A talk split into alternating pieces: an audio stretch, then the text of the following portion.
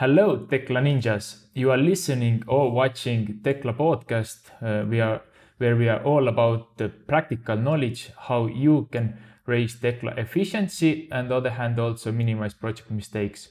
Uh, today we have in our episode um, UPB company, UPB representatives, and uh, UPB is uh, one Latvian company uh, who is uh, all that is almost uh, 30 years old already. It's a company that was uh, is since 1991. Uh, they are doing integrated solutions for complex constructions for steel, concrete, but also aluminium facades with glass. So if Tekla is good and, and we know about steel and concrete, then aluminium facades is, uh, I can say that total different uh, level. Uh, they are doing design, engineering, production, uh, logistics, transportation, and even assembling or installation.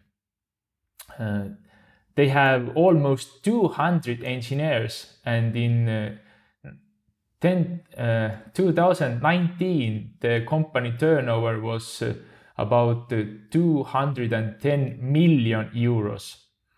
Of this, of this uh, turnover, about 60% uh, went to export uh, to 35 different countries. So it's quite a lot of, they are doing a lot of exporting.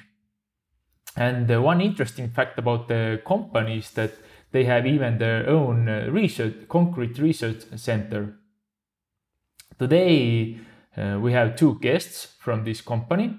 The first one is uh, Artis Aistrauts. Uh, he is head of the research and development in UPB, and his background is more about the doing the research. He has PhD degree, and he has published more than uh, 20 publications and uh, he likes to share his knowledge in universities and colleges. Our second guest is Janis Goldmanis, and he has uh, a lot of uh, practical experience, more than uh, about nine years. He started as a structural engineer, as many of us, and now he's a development project manager at the, the same company, UPB and I would say that uh, looks like his superpower or skill is a grasshopper that uh, he's he has picked up. So welcome, guys. What softwares did you try when when you try, uh, why did you start with the Tekla structures and uh, what other softwares did you tried also or what you're using? So uh, we started using Tekla uh, a long time ago, something like 15 years ago, yeah, something like 15 years ago. And uh, there's not many employees uh, still working from this time, uh, but uh, uh, from talking with them, there were two main things. Um, so before we started, uh, we start we started using Tekla. all of this design was done in AutoCAD 2D DWG, and there were two things that we needed to improve. first of all, was design accuracy um, how correct the design was uh, without mistakes. And the other thing was design speed. Uh, the design accuracy was very important because, as you mentioned previously, most of what we do is export to Scandinavia. And it is very uh, costly to fix design mistakes on site, where all of your resources are in Latvia, but you're actually working you know, on site in Sweden. And uh, working in Tekla in this 3D uh, BIM it ensures that you already check uh, for clashes in your model. Uh, instead of uh, when working in 2D DWG, you check for clashes in your mind. Does it all, everything fit together? And Tekla ensures that it is uh, much more correct. And um, the other thing, of course, is the design speed, uh, where at the time we were doing a lot of uh, a large part was steel, prefabricated steel construction, and Tekla is very, very good for this. Uh, the main reason is this uh, numbering system that Tekla uses, where you can simply model everything as you require, and Tekla afterwards does the numbering and tells you which which parts are the same. So you are able to uh, quickly reduce the amount of drawings necessary. be- before that, when working with 2D uh, DWGs, you were basically you were drawing, uh, you were creating assembly drawings for each beam, and then this each beam uh, had a unique set of parts, and you didn't check is the next beam uh, the same single part drawings or they are different. You are simply making them as unique parts. And um, from experience, uh, Tekla has solved both of these issues, uh, heavily improved design speed as well as accuracy at the same time. Three years ago, we were also choosing what software to use for our facade division.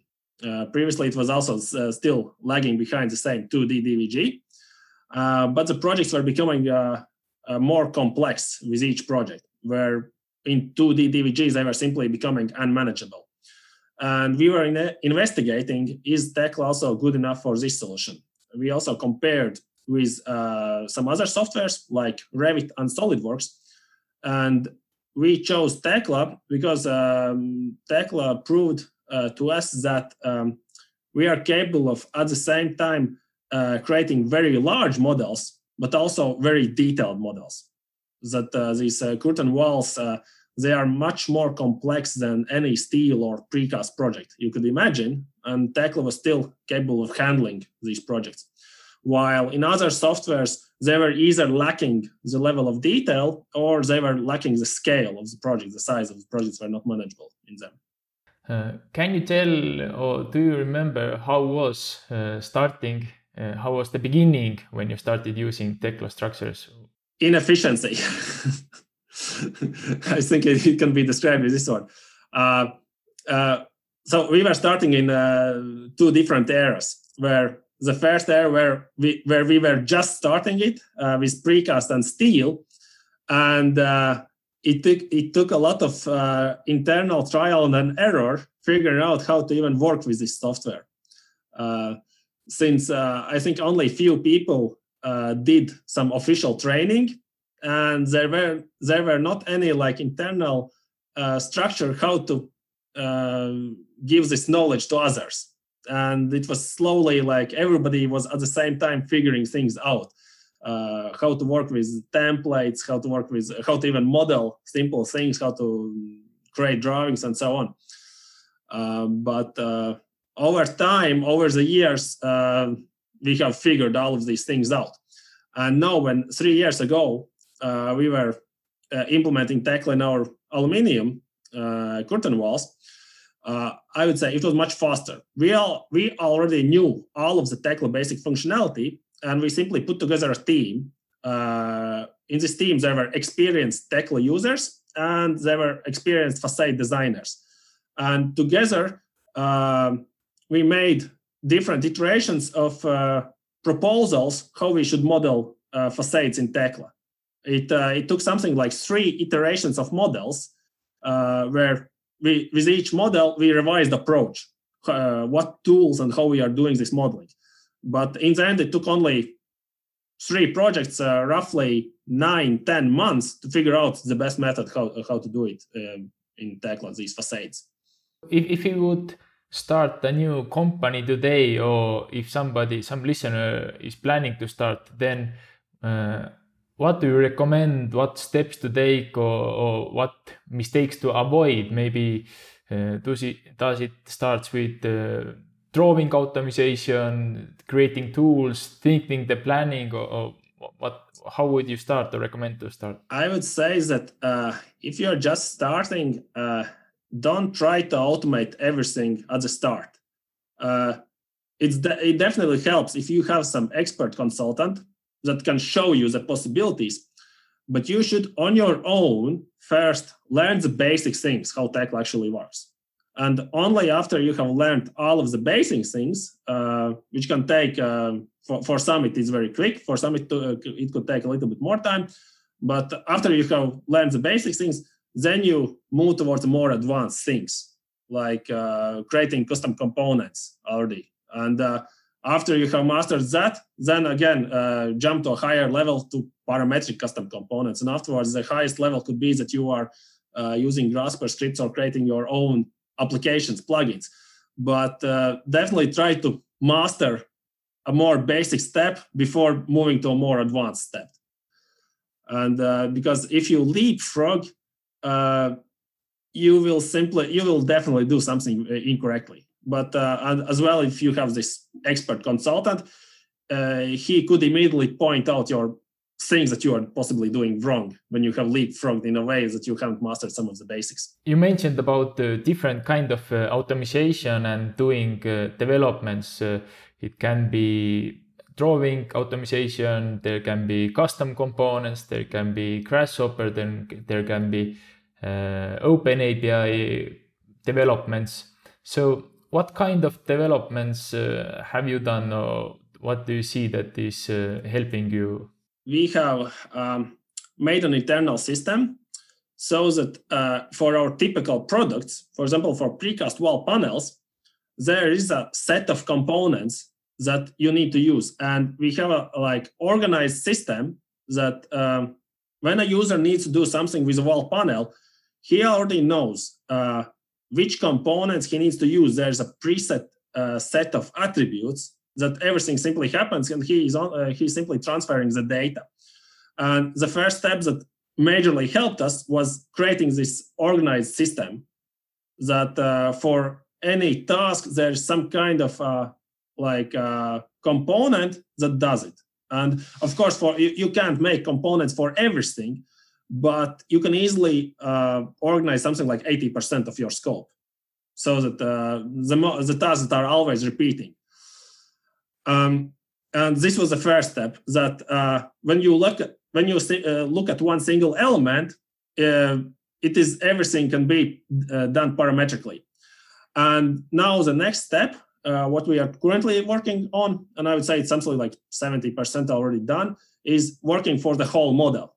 If we can figure out things, uh, we know the steps that we need to do for one single element, we can automate doing the same steps uh, at the same time for thousands of elements. And we simply need to recognize, if we look at the model, uh, what are this, uh, what, which is the scope, what are the 80% that we can automate and we are now creating the tools uh, that can easily help us find these 80% and uh, show the users what is automated and these tw- other 20% that still need to be done manually. That, that that's interesting. Uh, you mentioned about this last step about uh, doing this kind of uh, automation not only to one element but uh, for en- looking entire project and doing for everything um, can you give me some tips? I think you have used uh, also for this task uh, Grasshopper, or how you manage to do it, how you're approaching it. So, uh, why is a Grasshopper is often mentioned that um, it is a tool that can uh, uh, within which you can quickly try out your ideas. It is uh, you can quickly create a a concept solution that is it is maybe not a foolproof, but it shows that it could work. And if we know that it works, we are afterwards making these ideas as an applications. And so, for example, the first idea was that um, something like uh, five years ago, um, engineers, modelers, they need to add lifting anchors to the wall panels. What was the uh, usual work was that uh, they inquired the Teklas cast unit and read the weight property, how much this panel weighs. And then on calculator, uh, they calculated what is the necessary uh, uh, resistance of the anchor by simple formulas. And then they were looking at the catalogs and finding the relevant anchor and inserting this anchor in uh, uh, Tekla. And then uh, the first step uh, to solve this process was creating custom components for anchors in Tekla so that the users already have catalogs. Before we had this um, system, everybody was uh, modeling some kind of uh, um, anchors themselves and simply naming them with the correct names. So first of all, we, we made these anchors. The anchors are already available to you. Uh, next step was that um, uh, we need to so- somehow make it uh, work a little bit smarter. So what we did was that we eliminated this calculators task. Uh, where for the project we made a report. All of the wall cast unit properties were exported to an Excel, and then we calculated necessary anchor types in Excel. And then when the detailer need to do something in Tekla, he looks at his panel, he finds his panel in Excel and reads what kind of anchors are necessary and inserts them. And uh, then comes this automa- automation possibilities that uh, first of all Grasshopper very easily uh, is capable of that with Grasshopper you reference your 1000 2000 3000 wall panels and uh, Grasshopper reads the necessary values from excel and inserts it in uh, automatically these, these answers and then the last step is we don't even need this excel all of this calculation part uh, is also now done uh, was done in grasshopper where we simply had one Grasshopper script. You select your whole model, all of the answers are inserted. And now when it is, uh, we know the concept works, it is good enough. Uh, we have recreated it as an application instead. Uh, of course, uh, with this automation, uh, you don't check uh, you can't check things manually. For you can't solve all of the clashes possibly with dowels. So what we are doing, we are inserting all of these anchors. we we don't have to worry about uh, is the tonnage okay is the resistance acceptable uh, but instead uh, after a detailer only looks at the single panels and checks if there's any clashes with some other objects. And if there is then it is very quickly to simply move move around the anchors a little bit. But uh, he doesn't have to worry about other steps as calculating the resistance and actually inserting it. It's a very good example and and i think we could find uh, similar use cases more and more in Tekla, how to use it. And, and uh, this point of uh, looking the model as a whole model, it's uh, very good and, and looks, um, gives time saving. We are currently basically looking at uh, each type of uh, action that you need to do with an element like insert anchors, insert reinforcement, insert perimeter reinforcement uh, insert uh, vertical or horizontal seams. We are looking at each of these actions and uh, creating workflows how we can do this same action for the whole model at once. What I'm currently, uh, so these answers, they are already done. Uh, the next thing of, on agenda is uh, vertical seams between precast panels. And here's a technical um, interesting thing is that we have to join it together with calculation model but that is also like uh, figured out and we have successfully achieved that uh, we are matching together calculation model with our Tekla model. We are exporting from calculation model the forces in the seams, uh, calculating them, and inserting necessary embeds in the Tekla model. And that is done. Uh, we can do it at one, at, uh, in one attempt for roughly 80% of the model, where we have normal, regular vertical seams.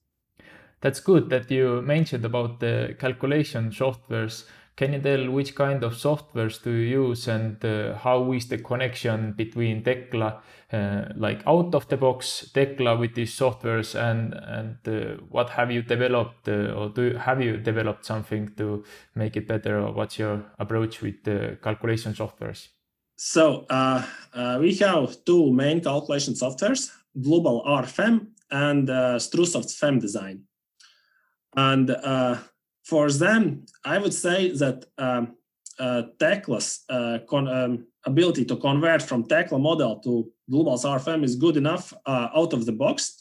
Uh, if you have like uh, we have internal guidelines how the Tekla model needs to be created, uh, where the beam axis needs to be located, and so on, in order for this conversion to be successful. as well as we know what situations are not converting quite as good and instead we know that possibly there needs to be some very minor adjustments in the model. Uh, but uh, overall the philosophy is that we only generate data once and we don't generate it from scratch. So if we have generated information in tekla that somewhere there's necessary columns wall panels slabs and so on we don't generate it again in Dlubal. Instead we try to convert this information. Uh, but uh, there are these minor adjustments. Uh, so I would say that out of the box, this functionality doesn't work as a live link. You can't uh, generate Tekla model, convert it to Dlubal, and if there's some changes in Tekla, that it would automatically also update your Dlubal model. Uh, instead, um, we convert it once, uh, and we hope uh, we uh, normally when we know that there won't be major changes incoming, we we stop the live link, and instead we move to the manual work in both models. If uh, some if there's minor changes in Tekla model, we add these minor changes in uh, model. Uh, but what we have done uh, as an additional tool and application is that it checks uh, both of these models, matches them together, and uh, tells the user are they the same.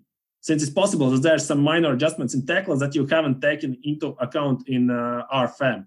So maybe some, uh, um, uh, how to explain, uh, most popular thing is that the uh, divisions of walls where the seams are located are changed because, uh, for example, suddenly you can the crane in the object is not large enough. You need smaller objects, and so you change where your seams are located in in order to change the weights of the panels, and it's not uh, these changes are not done in the stability model, but it will it will uh, sometimes very heavily affect loads on foundations. And we have an application that notifies users about these things that there's some uh, uh mismatches between these two models. Your like Tekla development team has been quite busy and and they looks like they're doing a lot of things. Can you tell a little bit how big is the this development or support team and, and what mostly they are doing? Uh, what are the tasks or focus points? I will take. Uh, uh, it's we can't like really we shouldn't like separate development team from r&d team uh, just like symbol like that uh, in total i would say we have something between 20 to 30 people that are working uh, at some point with r&d uh, because as Janis said, the development of application is the last step. And uh, for development, we have three to four people uh, on like yeah on uh, on full time, but all other people are working uh, with this R&D stuff, with the components, with Grasshopper and so on. So that actually I think is the major uh, force to move forward. Because development is the last thing when everything is clear and understandable. The everything else is this R and D part where you have to figure out where's the problem, uh, where the engineering team is actually struggling, how to automate it, and where should it work, uh, and actually can we work, for example, with these uh, integrations with the calculation software. And do these information entities actually match and when everything that is clear then it's a like uh, then it's a specification for development team so in numbers most development team is well not that huge but that's the i think the the, the minor part is development of application everything be, between uh, um, before that is more important. So in total, yeah, there's 20 to 30 people working with R&D. I mean, in whole UPB, facade, steel, and concrete, and so on. Can you give some like uh, steps, or do you have a workflow for this kind of, uh, let's say, development uh, tasks? Uh, maybe if somebody comes with some idea, or or you start with finding the problems how do you find the problems so where can you improve and then how goes the planning uh, because uh, as you as i see from your uh, talk also here that the planning great planning is much more worth than just starting doing. So how goes the before work? I would separate like two main uh, themes for development. We have this how to say operational development uh, which is uh, how to optimize or develop daily tasks.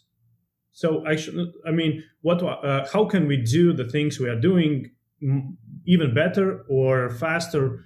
But we are, uh, and and there we have a uh, development team, uh, which consists basically of engineering personnel, and they are uh, initiating these development projects. They understand, okay, there's an issue. Can we solve it? And uh, and then there's a development project.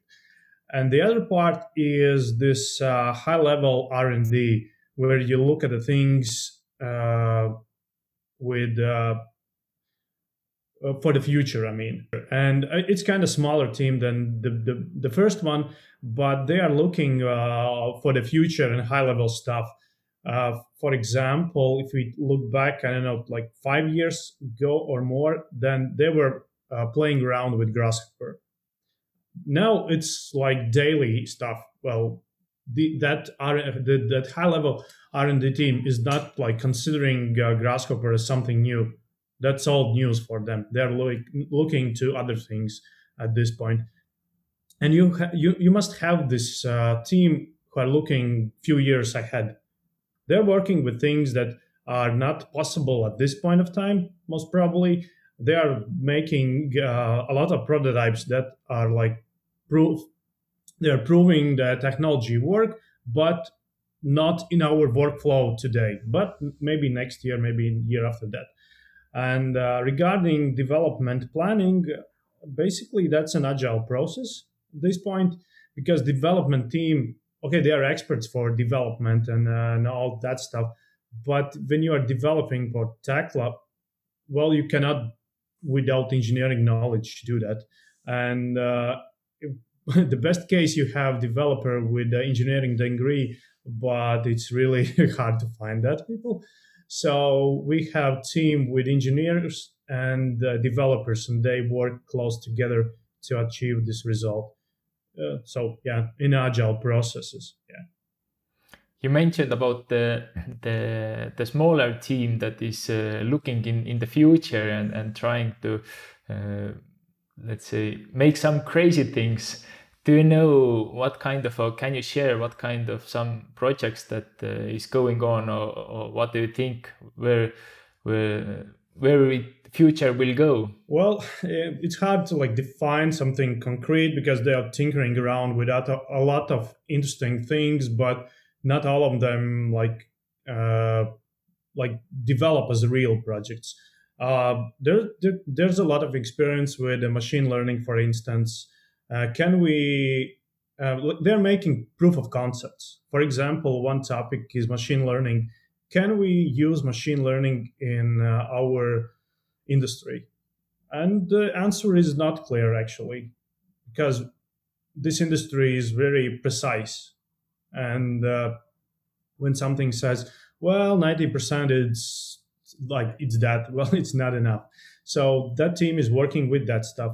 Uh, they're working with uh, integrations, of course. Uh, at this point, they're basically working more with the facade unit, uh, facade department, because that's new and uh, all these and also calculations in that part. Uh, what else? maybe Janis can elaborate more since he's from that team actually. Uh, so um, I would say that um, the most uh, at the same time it's the most simple thing and also the most complex thing that we are doing is uh, uh holes for the facade uh, aluminium profiles that uh, you have this very detailed aluminium facade in Tekla uh, the model is very complex. You have roughly million parts. And uh, what we are trying to figure out is how to get, uh, with a push of a button, that we get the profile from Tekla uh, to CNC automatically without other steps. And currently, um, there's partly a problem how to get all of these holes in, the, in Tekla. And it's a question of do we even want all of these holes in Tekla? Uh, currently, there's an export problem, so we are not creating these holes in Tekla. Uh, but with each year, it comes a time closer that Tekla will be capable of handling all of these additional lots of holes, like uh, something like uh, 20 holes per profile, additional holes. The Tekla will be capable of uh, that you will be able to add all of these holes and also export them. But all of these holes add additional challenge for engineers that there are often changes. They have to adjust the model and how to suddenly adjust millions of holes so that they are uh, still correct. And we have some kind of tools that ensure that they are correct. You can't do it manually. And uh, we are testing out various workflows how we can do it uh, do we uh, add these holes as uh, parts and afterwards there's some kind of a tool that checks if these ho- tools, uh, holes are correct or we add them as attributes we check these attributes are they correct and then we add these holes as external process after export from Tekla, we have some external applications that add these holes, and then we can um, deliver it to CNC. And um, of course, also the other thing, um, the other large thing is Artis mentioned is our calculations. That uh, we have this manufacturing model and then we have calculations, uh, which derive from the forces in the stability model. And these calculation results, they are some kind of reports, text information, and we need them as beam objects in Tekla. And how to correctly uh, match this information together, ensure that it is correct, check uh, afterwards, check if it is correct, and uh, actually um, model the things automatically in Tekla according to calculation results. My next question is uh, if your development team or this uh, man- uh, BIM managers team or this uh, higher level users are doing some kind of settings or new tools, then how you how you divide or give this share this information and these tools with uh, with other engineers and and um, yes how you tell also when to use what tool. You mentioned also before that uh, you give some uh, instructions what tools engineers should use. But for example uh, for doing a mesh there are different ways and different tools. Then how you give these recommendations what tools to use and and uh, what have you done? How is the communication? Uh, i will I can explain in uh, high level things, and uh, if it's necessary, then Janis, please comment.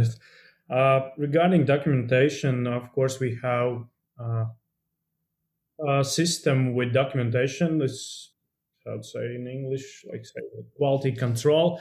Uh, that's a that's a documentation basically system for engineering uh, all these standards and so on where you can access it and get the latest uh, version of it. Uh, that's like that's the one thing. Uh, I don't know. It's about like uh, there's a lot of documentation. Let's say there's a that's a huge uh, project uh, with the management and so on, and there's a special team who ensures that there's the latest information and the most accurate one. That's one thing regarding documentation.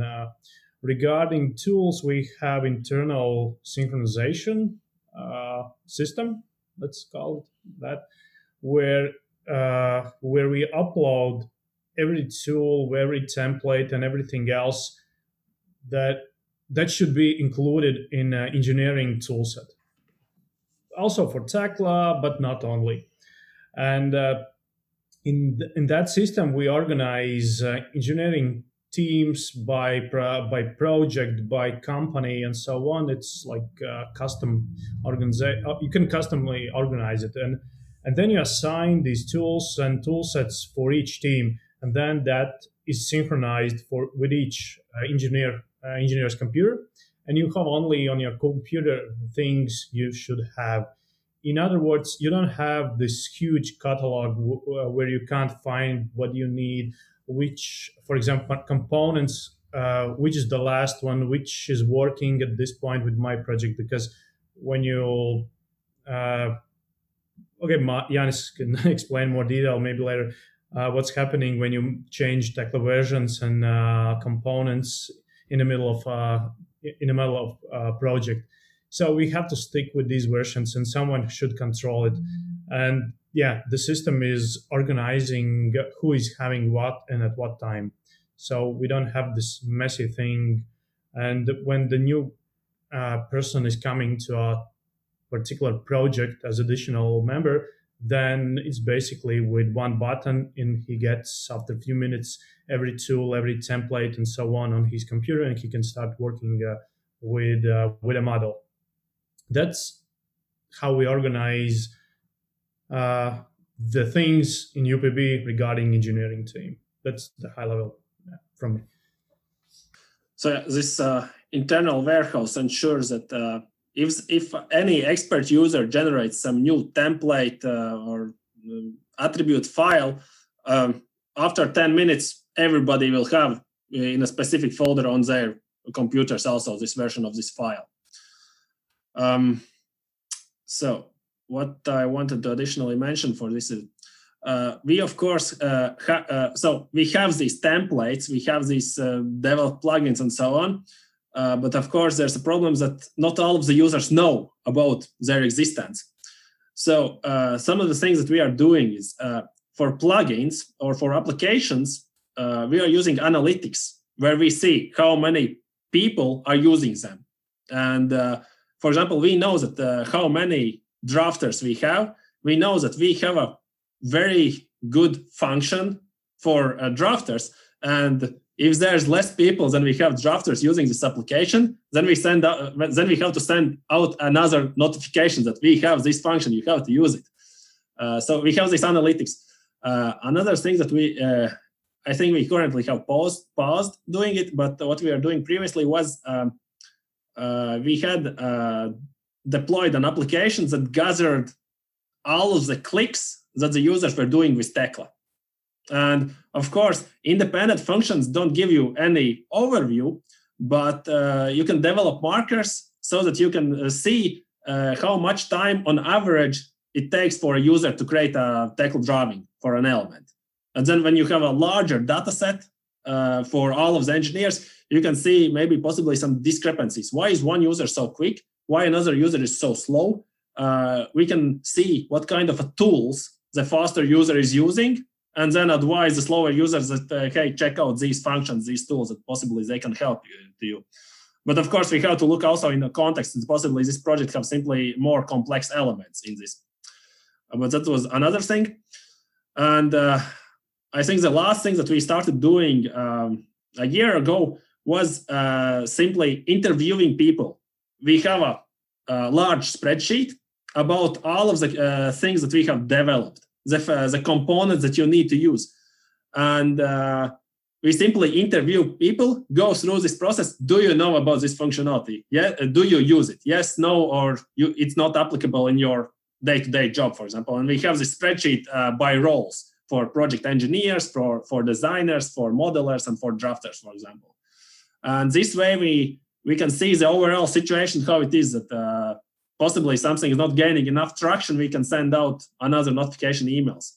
Since, of course, uh, the first announcement is always through emails that there is this new tool. It is automatically deployed to everyone, but nobody knows that it is deployed. Okay, they have this notification window, new tool installed. Nobody only some of the engineers read it, and uh, then we send an email uh, for some of the engineers. Of course, it also goes straight to the spam folder. they, they simply delete it and uh, but this interview process uh, fully shows us uh, how many engineers by percentages know about the existence of the tools and they possibly during this interview they learn about the functionality of this tool yeah quite many good uh, ideas i like this uh, tracking and taking the statistics analytics how how people are different engineers are doing how fast what task they are faster and slower I think um, these emails notifications are good and and I would add that uh, in one company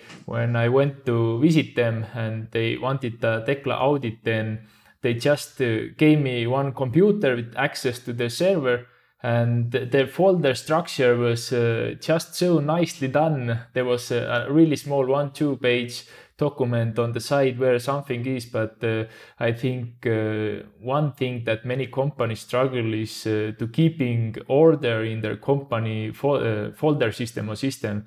But i can say that uh, if you have order in, in, the file systems and these things then it is uh, much easier for for users or the engineers and and even random guy can come and with uh, five minutes it's so clear how everything works i was amazed very good ideas uh, is an artist. uh, do you know or can you tell me? You mentioned about the engineers also and, and new engineers. Then, have you noticed uh, any kind of uh, mistakes that, uh, let's say, like rookie mistakes, what what are more common? Well, my experience with new users are that they accidentally delete something and they don't notice that they have deleted something.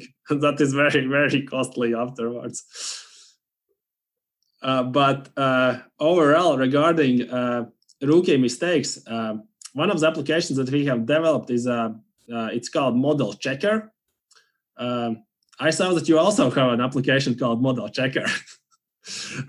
but um, so what is our Model Checker doing is it's uh, either custom checks, uh, but uh, more it's meant as a modular system where you can set up any uh, attribute checks. And uh, within a part, you can check its attributes or properties. And using other setup systems, uh, we ensure that um, when you have modeled something, uh, we check if you have used the correct uh, concrete grades, if you have used the correct uh, uh, types and all of these um, uh, attributes that need to be added to the element. is the element acceptable for manufacturing? For example, for hollow core slabs, new designers oftentimes make a mistake that they make these slabs too narrow or too short. That if there's some uncovered space on the floor, they cut the hollow core slab in this place, but it's possible that it's not possible to manufacture such an element. And so we have this application uh, that uh, works on uh, automatically during the night. Uh, it takes Tekla models and goes through everything uh, according to preset uh, set of rules and checks if this model is correct. And this way, we eliminate most of the rookie mistakes regarding that something is possible not to manufacture or its uh, attribute mistakes that uh, could break our uh, that there's not correct data for our ERP system. Uh, but uh, on the on the also additionally, of course, we have this uh, quality control that everything is checked by at least one other set of eyes.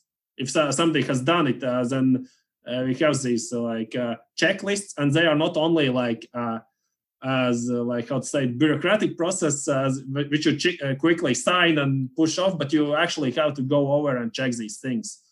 And um, th- they are in different levels. For example there's always one the, one other, other person that checks your drawing and then there's like additional person who checks every tenth of a drawing. So it's possible that at least two people have seen your your uh, end result before we uh, it's um, it gets delivered to the factory. And so it's similar for all of the stages: uh, calculation, modeling, drawings. Quite good tips for for minimizing the minimizing uh, project errors, uh, checking second pair or even third pair of eyes, checking the, the work that has been done. Um, what do you have any any uh, tips how to make things faster. You, you mentioned uh, uh, two different automation tools, but uh, in Tekla wise, do, do you have any tips? Well, if you are modeling, uh, I would say so. Well, first of all, definitely learn the manual Tekla functions. Like if you are if you if you have just started working with Tekla, definitely master them.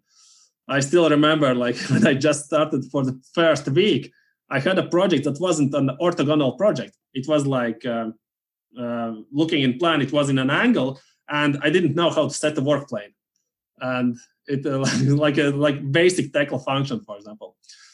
Uh, and then a very high jump in productivity you can achieve if you learn to use parametric custom components.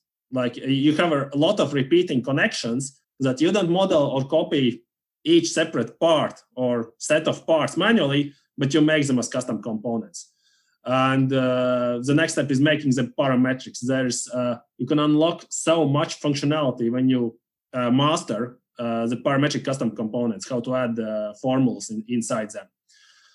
And uh, afterwards, of course, the last step is working with Grasshopper with the whole model. You create your parametric custom component, but in normal situation, you still have to insert it uh, by hand in each of the uh, instance by, by hand. For example, for curtain walls, uh, if you're talking about um, uh, fillings, that you have your unitized element facade, you have your openings, and you need to add uh, some kind of a filling. Okay, you can de- develop parametric custom component where you select the contour of your beams, and there's inserted filling which automatically stretches to the border of your opening. But then there's the next problem. You have 10,000 such openings in your model and uh, well you can try do it by hand by copying but it will take a lot of time.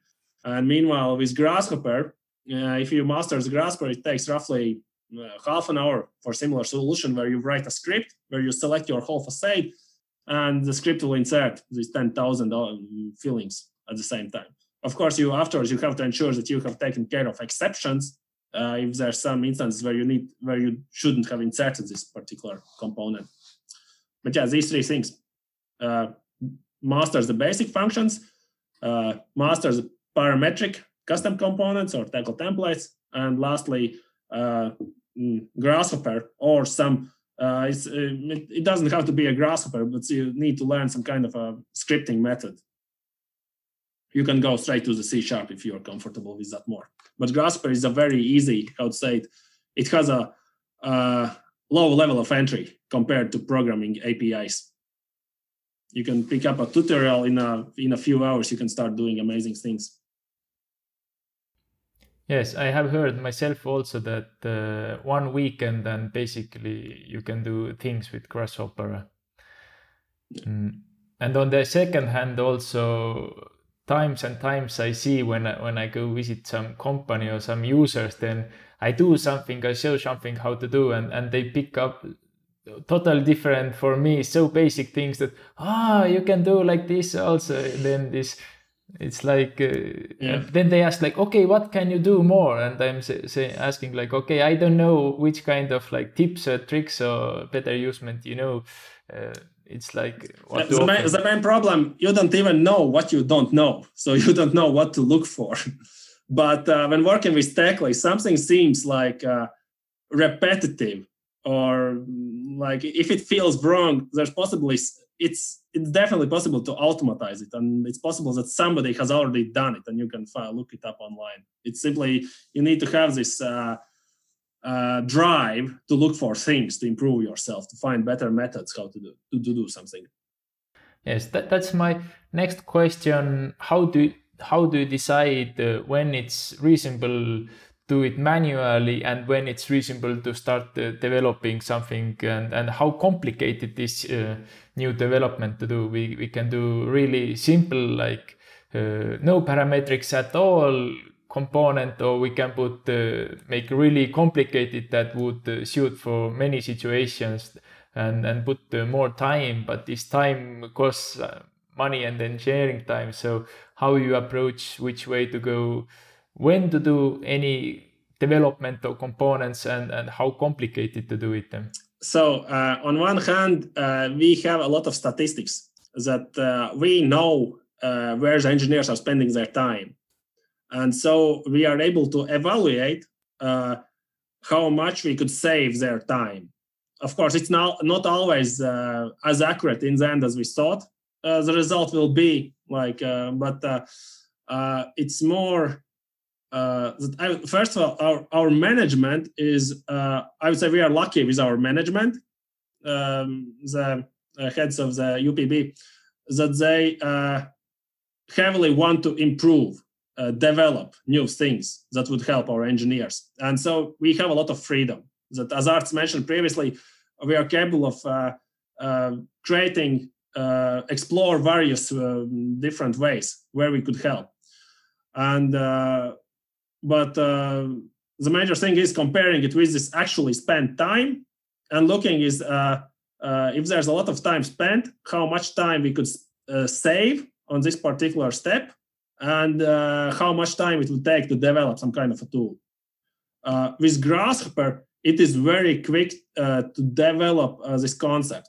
If it takes more than a day, uh, it's already something very, very complex then. But in most cases, uh, you can create some kind of a concept if you know how to use it with Grasshopper within a single day. Within a, for example, previously mentioned uh, lifting anchors, uh, with Grasshopper, it was a simple problem. It took less than an hour. Take an Excel, take a Tekla model, insert in Tekla these um, particular anchors, for example. Um, and then it's simply also uh, figuring out how much time it will take, for example, manually but uh, for steps uh, where we can fully eliminate a modeling process and automatize it, it's um, almost like um, no discussions that we simply do it. And then it's also like, uh, of course, looking uh, uh, if we are saving time uh, for some of the things, development time takes more than actually doing it by hand. Then we then we also evaluate, okay, can we save this time in several years? Uh, afterwards if you're using. Uh, for some things, uh, we are not saving time. We are enabling users to do something new, which wasn't even possible before this. Uh, I would mention maybe from different side, uh, the, the, one thing is to, to understand is how to develop the process of, of information. I, what I mean is you can always create uh, one huge black box which uh, does everything. And another thing is you can make a lot of uh, components and they work together, but it's it's not so seamless. Uh, the information does not flow so seamless. And but in one case you have this one black box which is like kind of working but you're not sure how and why. No basically i mean from the engineering point of view uh, from the user's point of view. And the other case is when you uh, put together a lot of components then you kind of understand what's happening. And from our experience the second approach is uh, more reasonable because the maintenance and and the trust of the process actually uh, is better to, to, to work in that way. Uh, of course, if, if, there's a sample, you have to just put some kind of, a, uh, if you use the Grasshopper to put some kind of information in Tekla, well, well, that's simple enough. And I'm not talking about that kind of problems, but for example, if you are integrating two softwares, maybe some calculations in between, then there's the big question: how to how do we do that?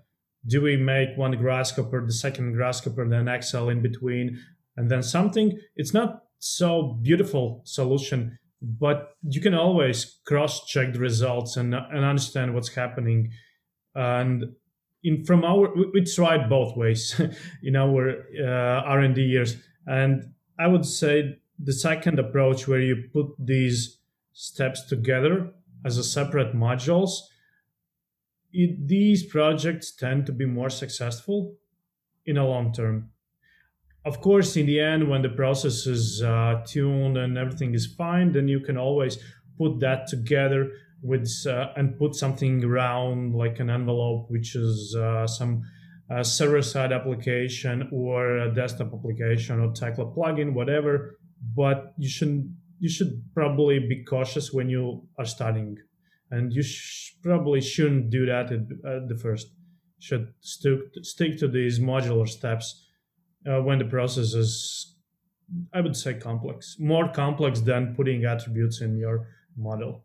So regarding this uh, enabling users to do something else, um, uh, uh I, I remember the good example. Uh, so, for example, uh, I need to insert these vertical seams in the model. I have my wall panels, I have this data to insert them.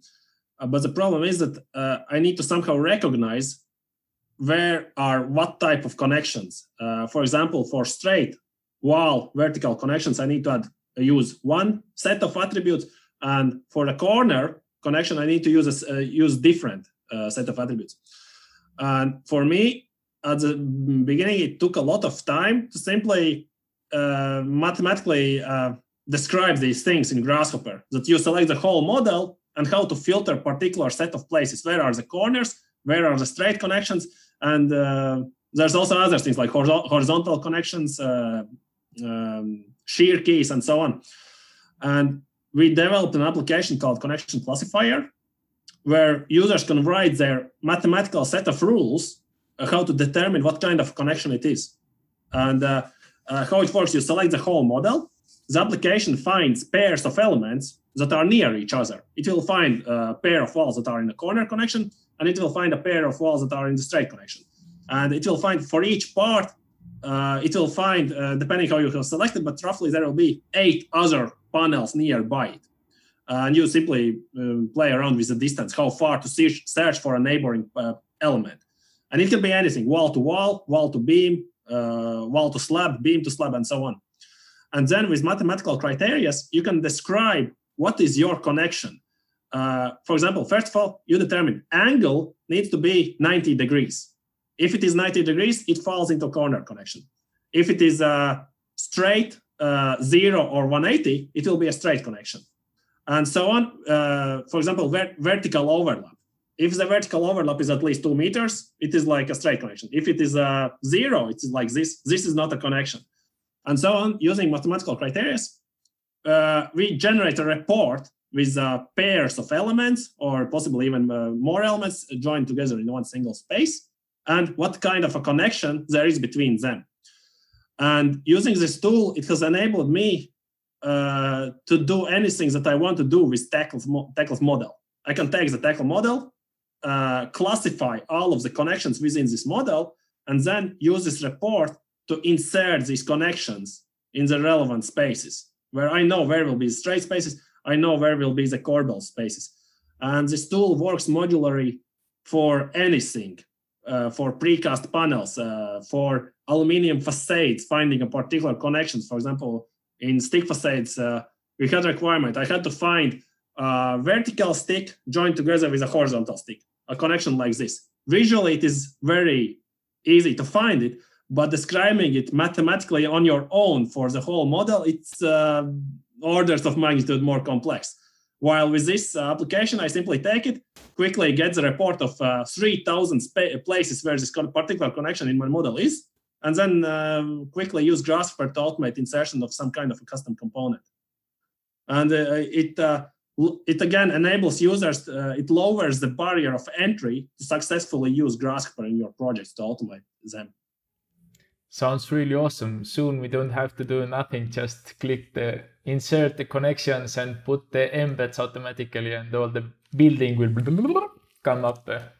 Yeah, well, the problem is always those other 20%, which are some complex joints that you simply can't uh, automate. It's not worth it to automate them. It's all the manual what do you think what will happen outside of our engineering offices uh, inside our engineering offices we have this kind of uh, uh, very awesome Tekla 3d 2 3d uh, models uh, filled with different kind of information um, but outside of uh, our engineering offices there are a couple of steps behind. What do you think what will happen outside of our engineering offices in our in in the future next uh, five ten years where, this BIM will go and uh, in construction sites or in in construction general management or well i'm waiting for augmented reality to become precise enough. Currently there's uh, uh, you can generate the BIM model uh, export it to ifc and in theory you can place uh, this BIM model anywhere where you want to, and through uh, HoloNet, HoloLens, or some other interface, you can visually see how it looks like. And it would be, for example, very good uh, looking in factory where you have your precast panel reinforcement already placed in, and before uh, pouring in concrete, you check with augmented reality if everything is in place. Uh, but at least currently, the tolerance are not good enough. That if you move around the table, it will slowly shift uh, by a noticeable distance, for example. Uh, not to mention talking if you want to walk around the building through different floors, uh, 100 meters uh, there and back again. And I see here for quality control, it would be a very large boost in the near future. Yeah, regarding this one, uh, as far as we could go, with, we we managed to kind of automatically export IFC files for each panel. And then uh, through our uh, ERP system, we synchronize uh, kind of synchronize it with the manufacturing plan and put these specific uh, IFC files on a specific computer which which is located in the factory and this uh, how do you call it assembly team? No it's not assembly who, who's building the team. Uh, building the how uh, building but in the factory the guys who is putting the rebars and details incast details inside uh, they can always check uh, this specific wall or panel in uh, Trimble Connect and uh, to see how it actually is looking in 3D because these 2D 2D drawings not always are uh, understandable if it's uh, some difficult uh, panel. Uh, but of course, this 3D stuff is uh, is uh, um, augmented reality is interesting. But we tried actually with Trimble Connect to do to try it out, and yeah, this the precision is well they have to work on it. And yeah, that's one thing but but next thing is outside the modeling engineering is i think is what to do with this detailed information what engineers are generating. Because it usually it gets like uh, you have to strip a lot of information because traditional most uh, still traditionally you make 3d uh, 2d drawings and work with them. Uh, okay it, it's kind of getting better time uh, year by year but anyway the, a lot of manufacturers work with 2d drawings and uh, on site you are using also 2d drawings and then the big, big question why do we use Tekla in the first place? Because everybody else is like flooding flooding in that and and we lose a lot of information and i think next next few years we should uh, we should keep using uh, all this uh, rich information we are getting from Tekla. Uh, I mean, to the factory, also to the construction site, and so on. So, I, I, I mean, uh, with using, I mean the seamless uh, experience. Of course, you can somehow do it, uh, but it's not seamless as you could imagine. That's good, Artis, that you mentioned also your ERP system and this kind of like how to use this information. I, I see this uh, also. It's a big thing that we have this information, but we should use it more outside of the offices in in fabrication, logistics, in in installation or assembling and uh, actually we are planning uh, do a separate session for um, for Aalto 4.0 ERP system and uh, I have seen the demo and uh, it was really cool and I w- I'm really eager of doing this uh, session only about this Alto 4.0 ERP system because it's a really awesome tool to to where you can take a lot of um, ideas and, and see see how to use this kind of information. So guys, uh, our time is uh, getting over. Do you have any last words, recommendations or, or wishes? Never stop improving yourself. Like uh, uh at uh, any point, you should have a uh, some drive to try to learn something new in what you do. It, since it's a it's like investing in yourself for the future that you will become better like you don't have uh, it's uh, very hard of course to do it uh, immediately but at least set some kind of a goal that next year you will next week next month you will learn something new and from me i would mention that we should keep improve our, our digital level since uh, our industry is uh, kind of lagging behind everyone else, kind of. And uh, so we should more introduce di- digital solutions and work with data as uh, and to to to, imp- uh, to raise the bar of our industry. So so we are more efficient in uh, in a sense of digitalization, and then when when uh, we will work uh, more kind of smarter and faster, then uh, we will open a, a lot of uh, possibilities to work uh, in next in, in, in, a higher level and then then everyone will benefit from it. Thank you guys for for your time and and sharing your knowledge your your pra- best practices and the, all the information.